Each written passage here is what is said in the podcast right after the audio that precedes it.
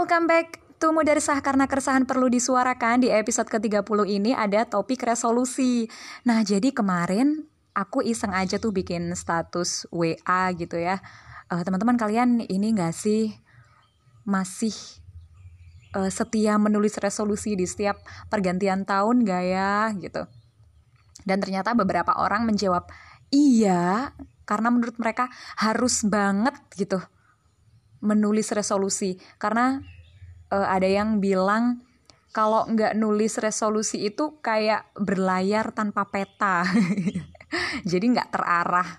Tapi ada juga beberapa orang yang menjawab mereka nggak menulis resolusinya. Jadi uh, karena mereka merasa tipikal orang yang dadakan gitu.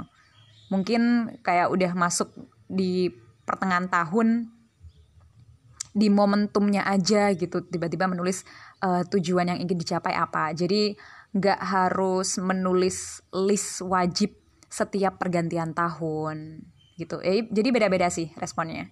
Nah kalau menurut aku sendiri ya resolusi itu cukup penting sih.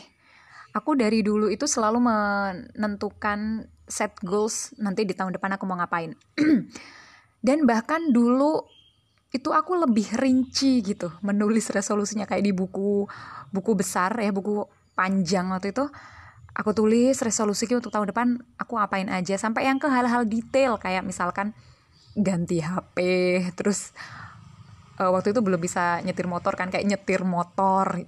Itu aku tulis. Dan kemudian ketika goals goals itu berhasil aku lalui berhasil aku capai nanti aku centang hijau. Kalau enggak yang nggak berhasil itu uh, aku kasih silang merah. Jadi kayak di akhir tahun tuh aku lihat dari semua listku yang centangnya hijau berapa, yang silangnya merah itu berapa. Tapi kalau sekarang uh, mas set goalsnya itu kayak yang gede-gede aja, nggak sampai yang rinci-rinci gitu banget. Jadi misalkan tahun depan harus apa ya mungkin uh, nambah relasi atau nambah karya di bidang apa lebih ke gitu-gitu sih. Dan kemarin tuh aku baca-baca soal artikel psikologi gitu ya. Terus aku nemu uh, alasan kenapa manusia itu sebenarnya butuh untuk set resolusinya set goalsnya. Jadi ada seorang ahli neuropsikologi namanya Theo Sites ada aku nggak tahu gimana ini bacanya. Theo Sites dia pernah nulis artikel di Psychology Today. Jadi dia mengemukakan beberapa alasan kenapa manusia itu perlu secara psikologis untuk menulis resolusinya. Dan salah satunya adalah karena manusia memiliki kemampuan kognitif yang disebut sebagai executive function atau fungsi eksekutif. Fungsi ini membantu manusia untuk menentukan tujuan, membuat cara-cara untuk mencapai keberhasilan, dan mengikuti serta mengadaptasi langkah-langkah itu untuk menghadapi tuntutan dan perubahan kondisi dalam waktu yang lama. Dan menurut aku resolusi juga bikin kita jadi lebih bahagia gitu.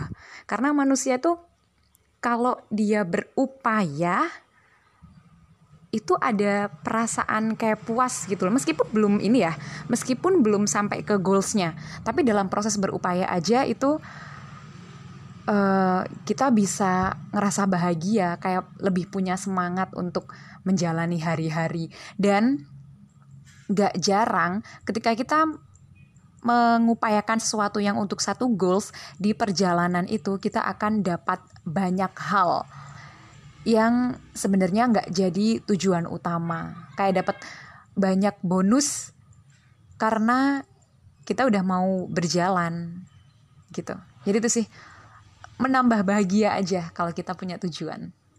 Dan ini juga yang gak kalah penting. Aku tuh pernah dapat sebuah nasihat yang bilang kayak gini. Di masa depan kita itu pasti akan mengalami yang namanya penyesalan. Dan sering kali penyesalan itu datang bukan karena apa yang kita lakukan, tapi lebih banyak karena apa-apa yang belum sempat kita upayakan. Itu itu nancep banget sih nasihat itu ke aku jadi kayak penyesalan itu pasti ada entah kecil atau besar dan lebih banyaknya kita menyesal karena kita nggak sempat melakukan sesuatu kita menyesal karena kita nggak sempat mencoba dan menulis resolusi, menetapkan goals, menurut aku adalah salah satu cara untuk mengurangi penyesalan itu. Gitu. Kalian sependapat gak sih?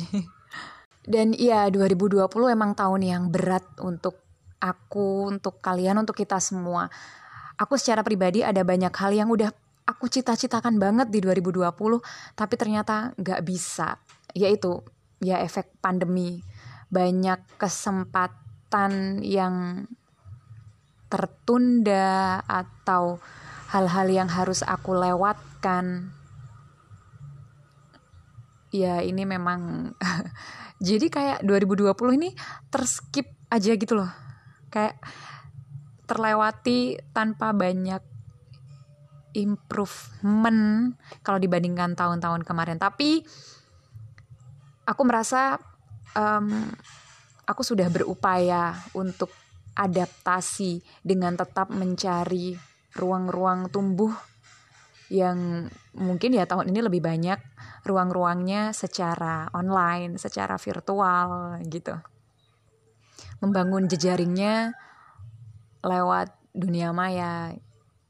Ya yang penting itu sih, aku berharap semoga kita semua masih tetap bisa menemukan apa ya ruang-ruang tumbuh dan pupuk-pupuk yang tepat untuk diri kita sendiri di apa pun kondisinya. Karena sebenarnya kita semua, kita manusia itu udah dibekali akal, pikiran, hati untuk bisa survive di apa pun kesulitan yang kita alami. So, ya, yeah, semoga 2021 ada lebih banyak hal-hal baik, ada lebih banyak pencapaian, ada lebih banyak kebermanfaatan yang bisa kita kasih buat orang lain dan semoga lebih sedikit hal-hal yang kita sesali. Thank you so much. Selamat menjalani 2021 dengan lebih optimis dan bahagia. Kita akan masih ketemu lagi di Muda Resah karena keresahan perlu disuarakan. Goodbye.